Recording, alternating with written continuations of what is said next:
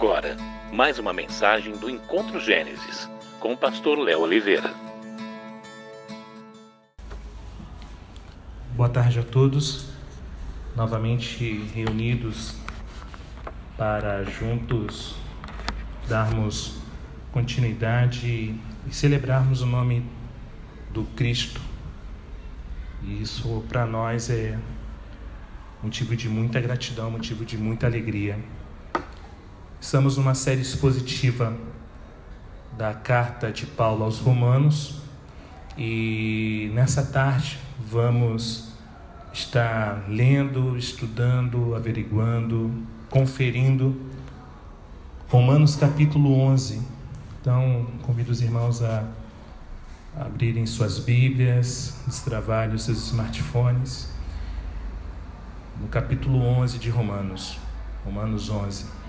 Vamos ler dos versos 1 aos versos 36. Romanos, capítulo 1, do verso 1 ao verso 36, diz assim: Pergunto, pois, acaso Deus rejeitou o seu povo? De maneira nenhuma. Eu mesmo sou israelita, descendente de Abraão, da tribo de Benjamim. Deus não rejeitou o seu povo, o qual de antemão conheceu.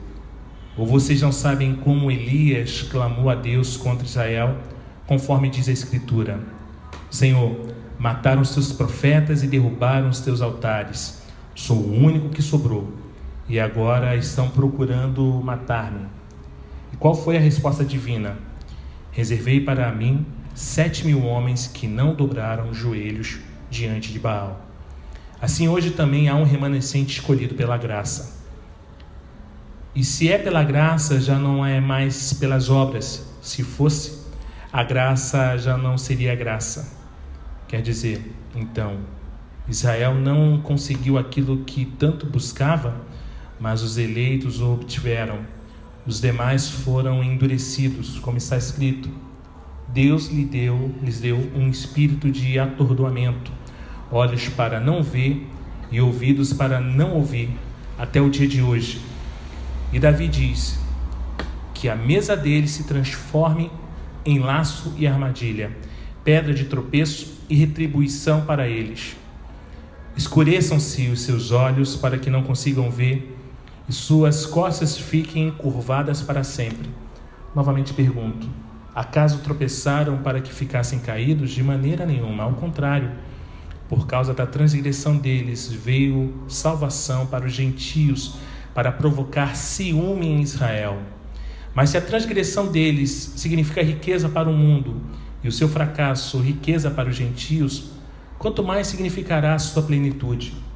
Estou falando de vocês, gentios, visto que sou apóstolo para os gentios, exalto o meu ministério, na esperança de que, de alguma forma, possa provocar ciúme em meu próprio povo e salvar algum deles. Pois se a rejeição deles é a reconciliação do mundo, o que será sua aceitação, senão vida dentre os mortos? Se é santa parte da massa que é oferecida como primeiros frutos, toda a massa também o é. Se a raiz é santa, os ramos também o serão. Se alguns ramos foram, foram cortados, e você, sendo oliveira brava, foi enxertado entre os outros e agora participa da seiva que vem da raiz da oliveira, não se glorie contra esses ramos. Se o fizer, saiba que não é você quem sustenta a raiz, mas a raiz a você. Então você dirá: os ramos foram cortados para que eu fosse enxertado. Está certo. Eles, porém, foram cortados devido à incredulidade, você permanece pela fé. Não se orgulhe, mas tema, pois se Deus não poupou os ramos naturais, também não poupará você. Portanto, Considere a bondade e a severidade de Deus. Severidade para com aqueles que caíram, mas bondade para com você, desde que permaneça na bondade dele. De outra forma, você também será cortado. E quanto a eles, se não continuarem na incredulidade, serão enxertados, pois Deus é capaz de enxertá-los outra vez. Afinal de contas, se você foi cortado de uma oliveira brava por natureza e de maneira antinatural, foi enxertado numa oliveira cultivada, quanto mais serão enxertados os ramos naturais em sua própria oliveira. Irmãos, Não quero que ignorem esse mistério, para que não se tornem presunçosos. Israel experimentou um endurecimento em parte, até que chegasse à plenitude dos gentios. E assim todo Israel será salvo, como está escrito: Virá de Sião o redentor, que desviará de Jacó a impiedade. E esta é a minha aliança com eles quando eu remover os seus pecados. Quanto ao evangelho, eles são inimigos por causa de vocês. Mas quanto à eleição, são amados por causa dos patriarcas. Pois os dons e o chamado de Deus são irrevogáveis. Assim como vocês, que antes eram desobedientes a Deus, mas agora receberam misericórdia, graças à desobediência deles, assim também agora eles se tornaram desobedientes, a fim de que também recebam agora misericórdia, graças à misericórdia de Deus para com vocês. Pois Deus colocou sobre todos a desobediência, para exercer misericórdia para com todos. Ó oh, profundidade da riqueza, da sabedoria e do conhecimento de Deus! Quão insondáveis são os seus juízos e inescrutáveis os seus caminhos! Quem conheceu a mente do Senhor? Ou quem foi seu conselheiro? Quem primeiro lhe deu para que ele o recompense? Pois dele, por ele e para ele são todas as coisas. A ele seja a glória para sempre. Amém. Irmãos, há séculos a nação de Israel tem sido motivo de perplexidade para muitos. O governo romano reconhecia a religião judaica, mas ainda assim chamava a nação de secta nefária, uma seita execrável. E sem saber o que fazer com Israel, o grande historiador Arnold Toynbee a classificou como uma civilização fóssil. E por algum motivo, ela não se encaixava em nenhuma de suas teorias históricas. E Paulo, ele utilizou esse capítulo 11 de Romanos para apresentar provas de que Deus não desistiu de Israel. Como finalizamos na, no último capítulo da semana passada, né, que havia esperança, esse capítulo vai falar exatamente de que Deus ele não desistiu de Israel. Não se deve aplicar esse capítulo à igreja de hoje, porque Paulo discutiu o futuro literal de uma nação literal, irmãos. E a fim de provar que os judeus têm um futuro dentro do plano de Deus, o apóstolo Paulo chama cinco testemunhas. Vamos conhecê-las? A primeira testemunha que Paulo chamou foi o próprio Paulo. Verso 1, que diz: Pergunto, pois, acaso Deus rejeitou o seu povo? De maneira nenhuma. Eu mesmo sou israelita, descendente de Abraão, da tribo de Benjamim. Se Deus desprezou seu povo, como explicar então, irmãos, a conversão de Paulo?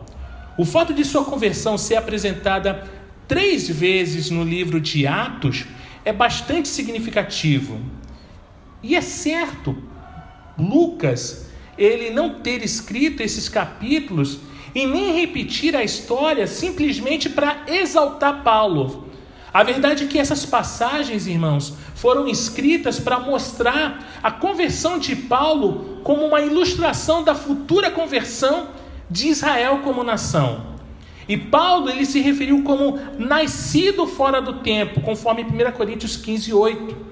Já em Timóteo, 1 Timóteo, capítulo 1, verso 16, Paulo afirmou que Deus o salvou para que em mim, o principal, evidenciasse Jesus Cristo, a sua completa longanimidade e servisse eu de modelo a quantos hão de crer nele para a vida eterna. Os relatos da conversão de Paulo têm pouca coisa em comum com a experiência de salvação de hoje. Por certo, nenhum de nós viu Cristo em glória, tampouco literalmente, ou ouviu falar do céu. E não ficamos cegos pela luz do céu e nem caímos por terra, como foi Paulo. De que maneira então a conversão de Paulo é um padrão? Ela é um relato de como a nação de Israel será salva quando Cristo voltar para estabelecer o seu reino na terra. Os detalhes da restauração e salvação futuras de Israel são apresentadas em Zacarias capítulo 12, do verso 10 ao verso, perdão, de Zacarias, capítulo 12, verso 10, E capítulo 13, o verso 1. Vamos ler? Zacarias, capítulo 12, verso 10.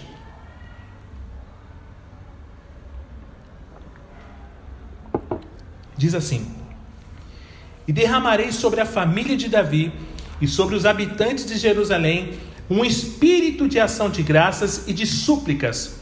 Olharão para mim aquele a quem transpassaram e chorarão por ele como quem chora a perda de um filho único e lamentarão amargamente por ele como quem lamenta a perda do filho mais velho.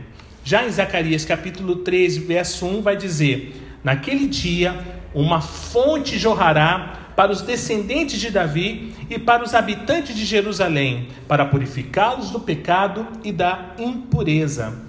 A nação verá Cristo voltar, o reconhecerá como seu Messias, se arrependerá e o receberá. E será uma experiência semelhante à experiência de Saulo de Tarso, quando estava a caminho de Damasco para perseguir os cristãos, conforme Atos 9. Foi por isso que Paulo, irmãos, usou a si mesmo como a primeira testemunha. O fato de ter sido salvo não prova que haja futuro para Israel. O que é relevante aqui, nesse caso, é o modo de ter sido salvo. Já a segunda testemunha é o profeta Elias, conforme lemos nos, dos versos 2 ao verso 10, que diz assim: Deus não rejeitou seu povo, o qual de antemão conheceu ou vocês não sabem como Elias clamou a Deus contra Israel, conforme diz a Escritura: Senhor, mataram os teus profetas e derrubaram os teus altares. Sou o único que sobrou e agora estão procurando matar-me. E qual foi a resposta divina? Reservei para mim sete mil homens que não dobraram os joelhos diante de Baal. Assim hoje também há um remanescente escolhido pela graça e se é pela graça, já não é mais pelas obras. Se fosse, a graça já não, teria, não seria graça. Quer dizer então, Israel não conseguiu aquilo que tanto buscava, mas os eleitos obtiveram. Os demais foram endurecidos, como está escrito: Deus lhes deu um espírito de atordoamento, olhos para não ver e ouvidos para não ouvir, até o dia de hoje. E Davi diz: que a mesa deles se transforme em laço e armadilha, pedra de pescoço e retribuição para eles. Escureçam-se os seus olhos para que não consigam ver e suas costas fiquem encurvadas para sempre. Israel é a nação eleita de Deus. O Senhor a conheceu de antemão, ou seja, a escolheu para si. A rejeição de Cristo por grande parte de Israel não prova, irmãos, que Deus rejeitou seu povo. Em sua época, Elias pensou que a nação havia se afastado inteiramente de Deus. Vamos ler 1 Reis capítulo 19? 1 Reis capítulo 19 vai dizer assim: Ora, Acabe contou a Jezabel tudo o que Elias tinha feito e como havia matado todos aqueles profetas à espada. Por isso, Jezabel mandou um mensageiro a Elias para dizer-lhes: Que os deuses me castiguem com todo rigor, caso amanhã, nesta hora, eu não faça com a sua vida o que você fez com a deles. Elias teve medo e fugiu para salvar a vida. Em Berseba, de Judá, ele deixou o seu servo e entrou no deserto caminhando um dia. Chegou a um pé de gesta, sentou-se debaixo dele e orou pedindo a morte. Já tive o bastante, Senhor. Tira a minha vida. Não sou melhor do que os meus antepassados. Depois se deitou debaixo da árvore e dormiu. De repente, um anjo tocou nele e disse: Levante-se e coma. Elias olhou ao redor e ali, junto à sua cabeça, havia um pão assado sobre brasas quentes e um jarro de água. Ele comeu, bebeu e deitou-se de novo. O anjo do Senhor voltou, tocou nele e disse: Levante-se e coma, pois a sua viagem será muito longa. Então ele se levantou, comeu e bebeu. Fortalecido com aquela comida, viajou quarenta dias e quarenta noites, até que chegou a Horebe, o monte de Deus. Ali entrou numa caverna e passou a noite. E a palavra do Senhor veio a ele: O que você está fazendo aqui, Elias? Ele respondeu: Tenho sido muito zeloso pelo Senhor, Deus dos exércitos. Os israelitas rejeitaram a tua aliança quebraram os teus altares e mataram os teus profetas à espada. Sou o único que sobrou, e agora também estão procurando matar-me. O Senhor lhe disse: Sai e fique no monte, na presença do Senhor, pois o Senhor vai passar. Então veio um vento fortíssimo, que separou os montes e esmigalhou as rochas diante do Senhor. Mas o Senhor não estava no vento. Depois do vento, houve um terremoto, mas o Senhor não estava no terremoto. Depois do terremoto, houve um fogo, mas o Senhor não estava nele. E depois do fogo, houve murmúrio de uma brisa suave. Quando Elias ouviu, puxou a capa para cobrir o rosto, saiu e ficou à entrada da caverna. E uma voz lhe perguntou: O que você está fazendo aqui, Elias? Ele respondeu: Tenho sido muito zeloso pelo Senhor Deus dos exércitos os israelitas rejeitaram a tua aliança, quebraram os teus altares e mataram os teus profetas à espada. Sou o único que sobrou e agora também estão, procur... Eh, estão procurando matar-me. O Senhor lhe disse: Volte pelo caminho por onde veio e vá para o deserto de Damasco. Chegando lá, unja Azael como rei da Síria. Unja também Jeú, filho de Ninsi, como rei de Israel. E unja Eliseu, filho de Safate de Abel Meloá, Meola, para suceder a você como profeta. Jeú matará todo aquele que escapar da espada de Azael, e Eliseu matará todo aquele que escapar da espada, da espada de Jeú. No entanto, fiz sobrar sete mil em Israel, todos aqueles cujos joelhos não se inclinaram diante de Baal, e todos aqueles cujas bocas não beijaram. Então Elias saiu de lá e encontrou Eliseu, filho de Safate. Ele estava arando com doze parelhas de boi e estava conduzindo a décima segunda parelha. Elias o alcançou e lançou a sua capa sobre ele. Eliseu deixou os bois e correu atrás de Elias. Deixa-me dar um beijo de despedida em meu pai e minha mãe, disse. Então irei contigo. Vai e volte, respondeu Elias, pelo que lhe fiz. E Eliseu voltou, apanhou a sua parelha de bois e os matou. Queimou o equipamento de Ará para cozinhar a carne e a deu ao povo, e eles comeram. Depois partiu com Elias e se tornou o seu auxiliar. Elias descobriu que ainda havia um remanescente fiel, irmãos. Pensou que era o único servo fiel de Deus que ainda restava, mas descobriu que havia ainda mais sete mil. Paulo se referiu a esse remanescente lá em Romanos, 20, é, Romanos 9, 27. Uma citação clara de Isaías 10. Em momento algum, a nação inteira de Israel foi fiel ao Senhor. Deus faz uma distinção entre os filhos naturais de Abraão e seus filhos espirituais. A participação dos judeus na aliança por meio da circuncisão, não lhes garantia, irmãos, a salvação. E como Abraão, deveriam crer em Deus a fim de receber sua justiça, conforme Romanos 4. Convém observar ainda que esse remanescente é salvo pela graça, não pelas obras, conforme o verso 5 e o verso 6. Devemos ainda considerar também o paralelo em Romanos 9, 30 ao 33 é impossível misturar graça e as obras, pois uma cancela a outra. E a maior preocupação de Israel sempre foi tentar agradar a Deus com boas obras. A nação ela se recusou a se submeter à justiça de Cristo. O mesmo acontece hoje em dia com pessoas religiosas que se consideram virtuosas demais.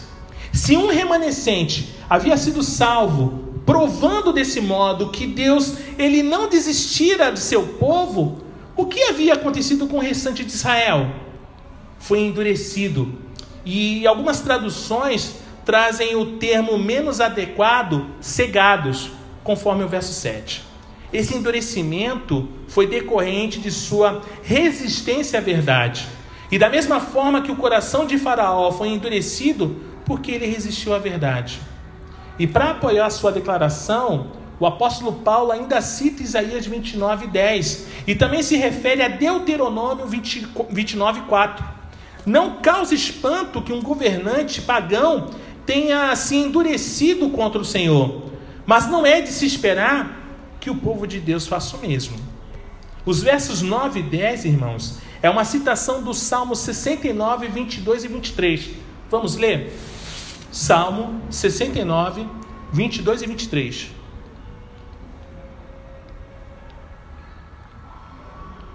Vai dizer assim: Que a mesa deles se lhes transforme em laço, torne-se retribuição e armadilha. Escureçam-se os seus olhos, para que não consigam ver. Fazer-lhes tremer o corpo sem parar.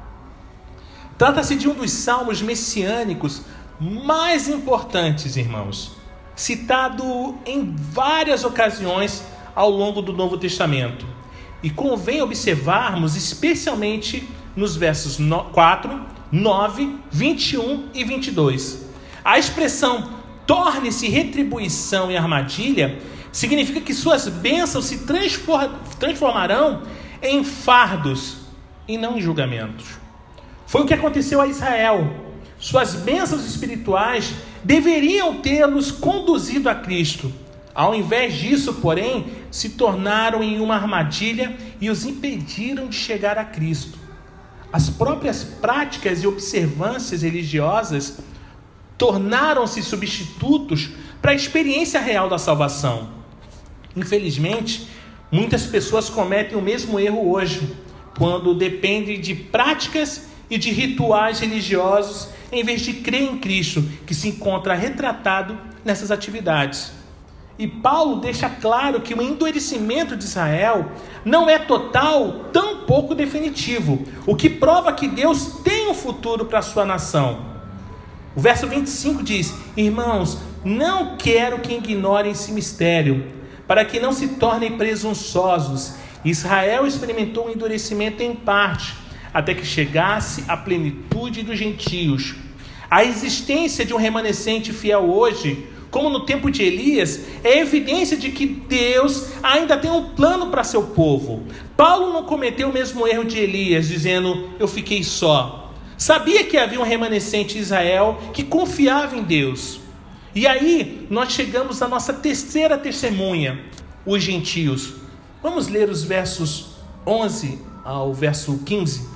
Diz assim: Novamente pergunto: Acaso tropeçarão para que ficassem caídos? De maneira nenhuma, ao contrário, por causa da transgressão deles, veio a salvação para os gentios, para provocar ciúme em Israel. Mas se a transgressão deles significa riqueza para o mundo, e o seu fracasso riqueza para os gentios, quanto mais significará em sua a sua plenitude. Estou falando de vocês, gentios, visto que sou apóstolo para os gentios, exalto o meu ministério na esperança de que, de alguma forma, possa provocar ciúme em meu próprio povo e salvar algum deles. Pois se a rejeição deles e a reconciliação do mundo, o que será a sua aceitação senão vida dentre os mortos? Em Romanos capítulo 2, o verso 1 e 2, irmãos, Paulo usa os gentios para provar que os judeus são culpados mas aqui ele usa os gentios para garantir que Israel será restaurado no futuro. A sua lógica nessa passagem é algo extraordinário. Quando os judeus rejeitaram o evangelho, Deus o enviou aos gentios, e esses creram e foram salvos. E três tragédias ocorreram em Israel. Primeiro, Israel caiu, conforme o verso 11, foi abatido, conforme o verso 12, e foi rejeitado, conforme o verso 15. Nenhuma dessas palavras indica um julgamento terminante sobre Israel.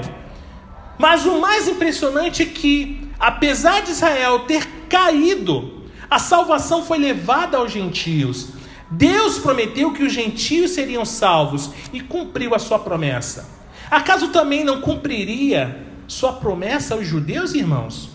E é importante entendermos que as promessas do Antigo Testamento aos gentios eram ligadas à ascensão de Israel, à entrada em seu reino.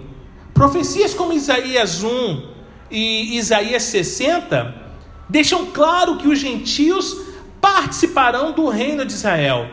Mas, no entanto, Israel não ascendeu, em vez disso, caiu. O que Deus deveria fazer então com os gentios? Deus introduziu um novo elemento, a igreja, no qual judeus e gentios que creem são um só corpo em Cristo, conforme Efésios 2. Já em Efésios 3, Paulo chama esse novo elemento de mistério, ou seja, um segredo santo, não revelado no Antigo Testamento. Isso significa que Deus abandonou seu plano para o reino de Israel? Não, irmãos. Israel foi apenas colocado de lado até chegar a hora dos desígnios de Deus para seu povo se cumprirem. Paulo afirma que os gentios possuíam um ministério crítico em relação a Israel. Hoje, os gentios salvos provocam o ciúme dos judeus, conforme Romanos 10, 19, e por causa das riquezas espirituais que possuem em Cristo. No momento, Israel se encontra espiritualmente falido, enquanto os cristãos têm toda sorte de bênçãos espirituais. Em Cristo, conforme Efésios 1:3, se um judeu não salvo visitasse uma igreja qualquer, será que sentiria ciúmes e desejaria possuir aquilo que nos foi concedido ou se sentiria apenas provocado? Israel tem um futuro, Paulo chama de sua plenitude, conforme o verso 12, e de seu restabelecimento, conforme o verso 15. No momento, Israel se encontra espiritualmente caído, mas quando Cristo voltar, a nação se erguerá novamente. Está separado de Deus, mas um dia será recebido por Ele novamente. Deus jamais romperá a aliança com seu povo, e sua promessa de restaurá-lo não falhará.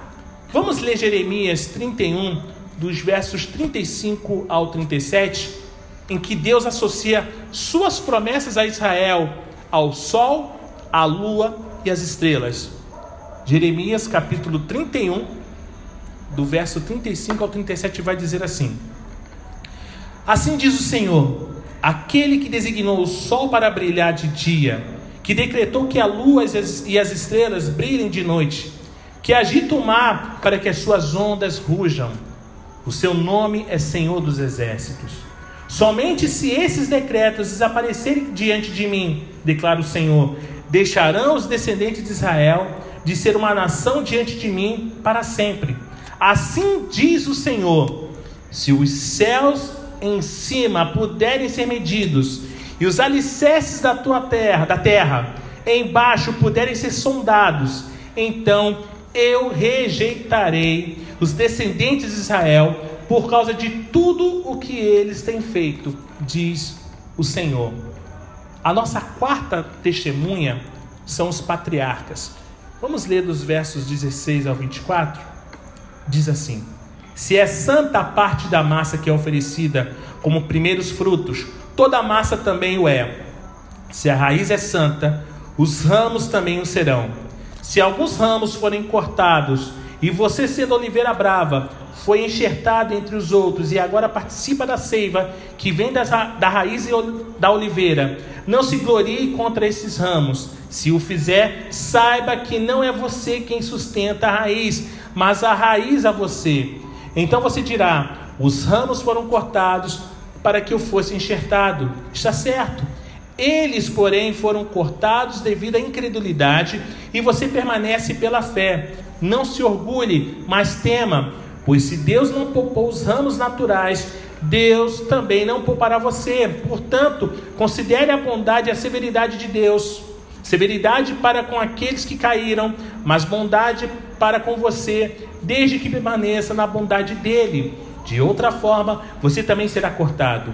E quanto a eles, se não continuarem na incredulidade, serão enxertados, pois Deus é capaz de enxertá-los outra vez. Afinal de contas, se você foi cortado de uma oliveira brava por natureza e de maneira antinatural foi enxertado numa oliveira cultivada, quanto mais serão enxertados os ramos naturais em sua própria oliveira. Paulo, irmãos, passa sua da sua visão do futuro a uma retrospectiva mostrando a herança espiritual de Israel. Desde o princípio, Israel foi um povo especial e separado por Deus. E Paulo usa duas ilustrações para corroborar com a sua argumentação de que Deus não resistiu aos judeus, não desistiu, perdão, dos judeus. A primeira ilustração é o pedaço de, de, de massa, conforme a parte A do verso 16. Isso trata-se de uma referência a números 15, do verso 17 ao 21. A primeira parte da massa deveria ser oferecida a Deus como símbolo de que a massa toda permanecia nele. A mesma ideia fazia parte da festa das primícias, quando o sacerdócio oferecia ao Senhor um feixe de cereal, indicando que toda a colheita pertencia a Deus, conforme Levítico 23. A ideia por trás desse gesto é que, quando Deus aceita a parte oferecida, também santifica o todo. Ao aplicar esse conceito à história de Israel, podemos entender a argumentação de Paulo. Deus aceitou Abraão, o fundador de Israel, e ao fazê-lo, separou do mesmo modo seus descendentes. Deus também aceitou outros patriarcas, Isaac e Jacó, apesar de seus pecados e deficiências. Isso significa que Deus deve aceitar a totalidade da massa, a nação de Israel. E a segunda ilustração é a oliveira, conforme a parte B do verso 16 ao 24. Essa árvore é um dos símbolos de Israel. Quando lemos essa passagem, irmãos, é importante lembrarmos que Paulo não está tratando do relacionamento individual dos cristãos para com Deus, mas sim do lugar de Israel no plano de Deus. A raiz sustenta a árvore mas um símbolo dos patriarcas que fundaram a nação. Deus fez suas alianças com Abraão, Isaac e Jacó, e não pode negá-las, tampouco mudá-las. Assim é a promessa de Deus a Abraão, que sustenta Israel até hoje. Muitos judeus não creram. E para esses judeus incrédulos, Paulo usa como ilustração os ramos removidos da árvore. Mas Paulo enxerga algo surpreendente acontecer. Outros ramos são enxertados na árvore e compartilharam de sua vida. Esses ramos, irmãos, são os gentios. No verso 24, Paulo descreve esse enxerto como sendo contra a natureza. Normalmente, um ramo cultivado é enxertado numa árvore brava e compartilha de sua vida, mas não produz os seus frutos.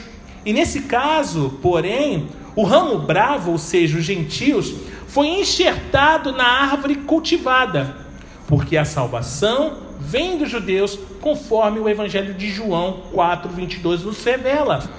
Diz que dizer que a oliveira, com seus ramos enxertados, é um retrato da igreja, seria um equívoco. Na igreja, irmãos, não há distinção. Os cristãos são um em Cristo Jesus, conforme Gálatas 3. Deus não olha para os membros do corpo de Cristo e os vê como judeus ou gentios. A oliveira retrata o relacionamento entre judeus e gentios dentro do plano de Deus. Ato de quebrar os ramos equivale a tropeçar e cair, conforme o verso 11, a ser abatido no verso 12 e a ser rejeitado no verso 15. Interpretar essa ilustração com respeito ao destino do cristão como indivíduo é simplesmente distorcer a verdade que Paulo está tentando comunicar.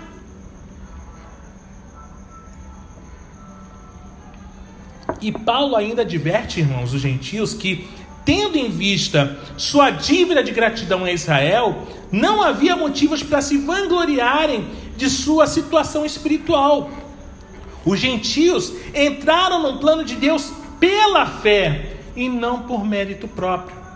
Paulo se refere aos gentios de modo coletivo, não à experiência individual de um ou de outro cristão. E é importante observarmos que, de acordo com a profecia bíblica, a igreja gentia professa será cortada fora por causa da sua apostasia. 1 Timóteo 4 e 2 Timóteo 3, bem como 2 Tessalonicenses 12, 2, perdão, indicam que nos últimos dias a igreja professa deixará a fé. Não há esperança alguma para a igreja apóstata. Não há esperança para o Israel apóstata.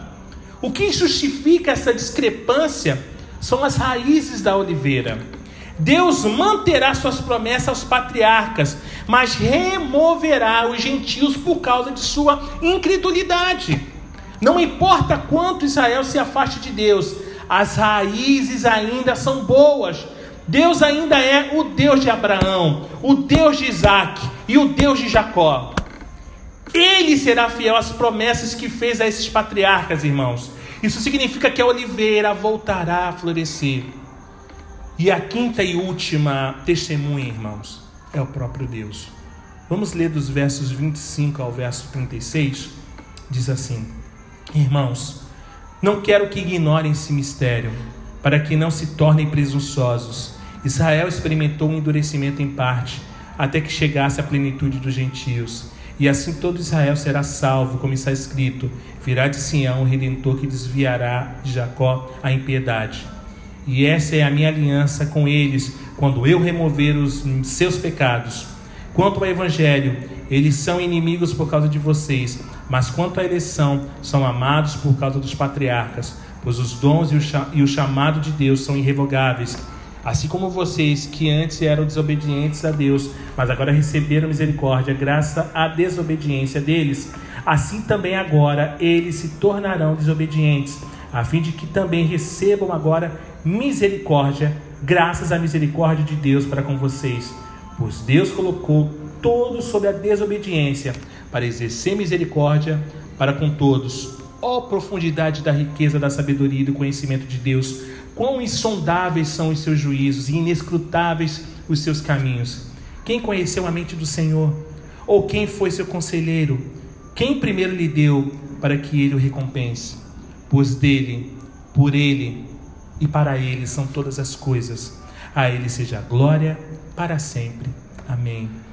Paulo, irmãos, guardou sua melhor testemunha para o final.